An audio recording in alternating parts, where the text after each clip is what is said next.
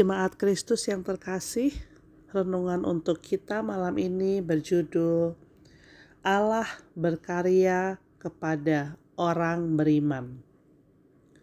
Dan bacaan kita diambil dari kitab Kisah Para Rasul 14 ayat 5 sampai dengan 10. Beginilah firman Tuhan.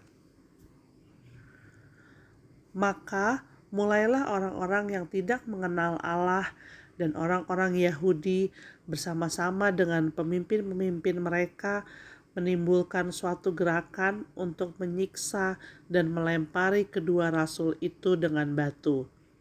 Setelah rasul-rasul itu mengetahuinya, menyingkirlah mereka ke kota-kota di Likaonia, yaitu Listra dan Derbe, dan daerah sekitarnya.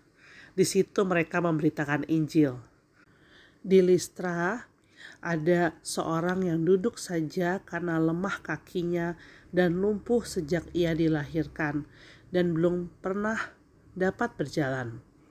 Ia duduk mendengarkan ketika Paulus berbicara. Dan Paulus menatap dia dan melihat bahwa ia beriman dan dapat disembuhkan.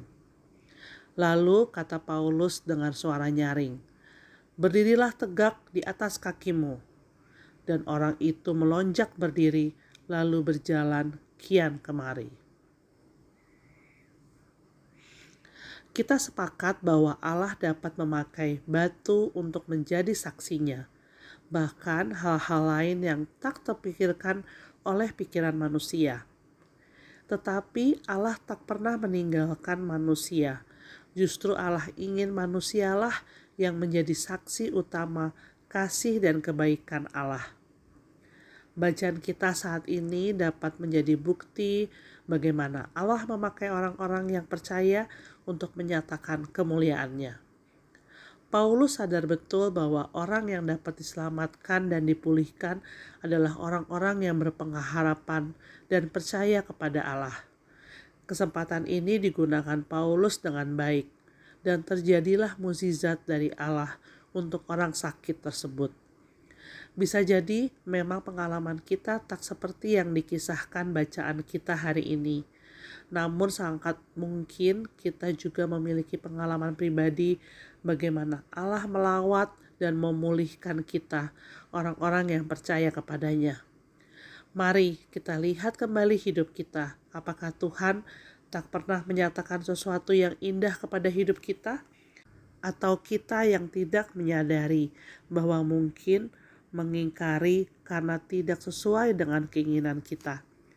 Mari bersyukur bila apa yang dilakukan Tuhan kepada kita adalah sesuatu yang sesuai dengan keinginan kita.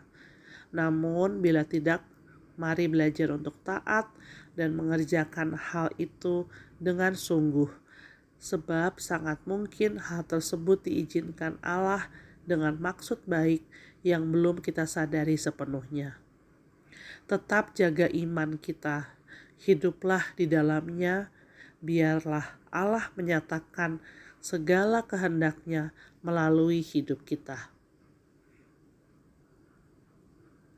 Demikianlah renungan malam ini. Semoga damai sejahtera dari Tuhan Yesus Kristus tetap memenuhi hati dan pikiran kita.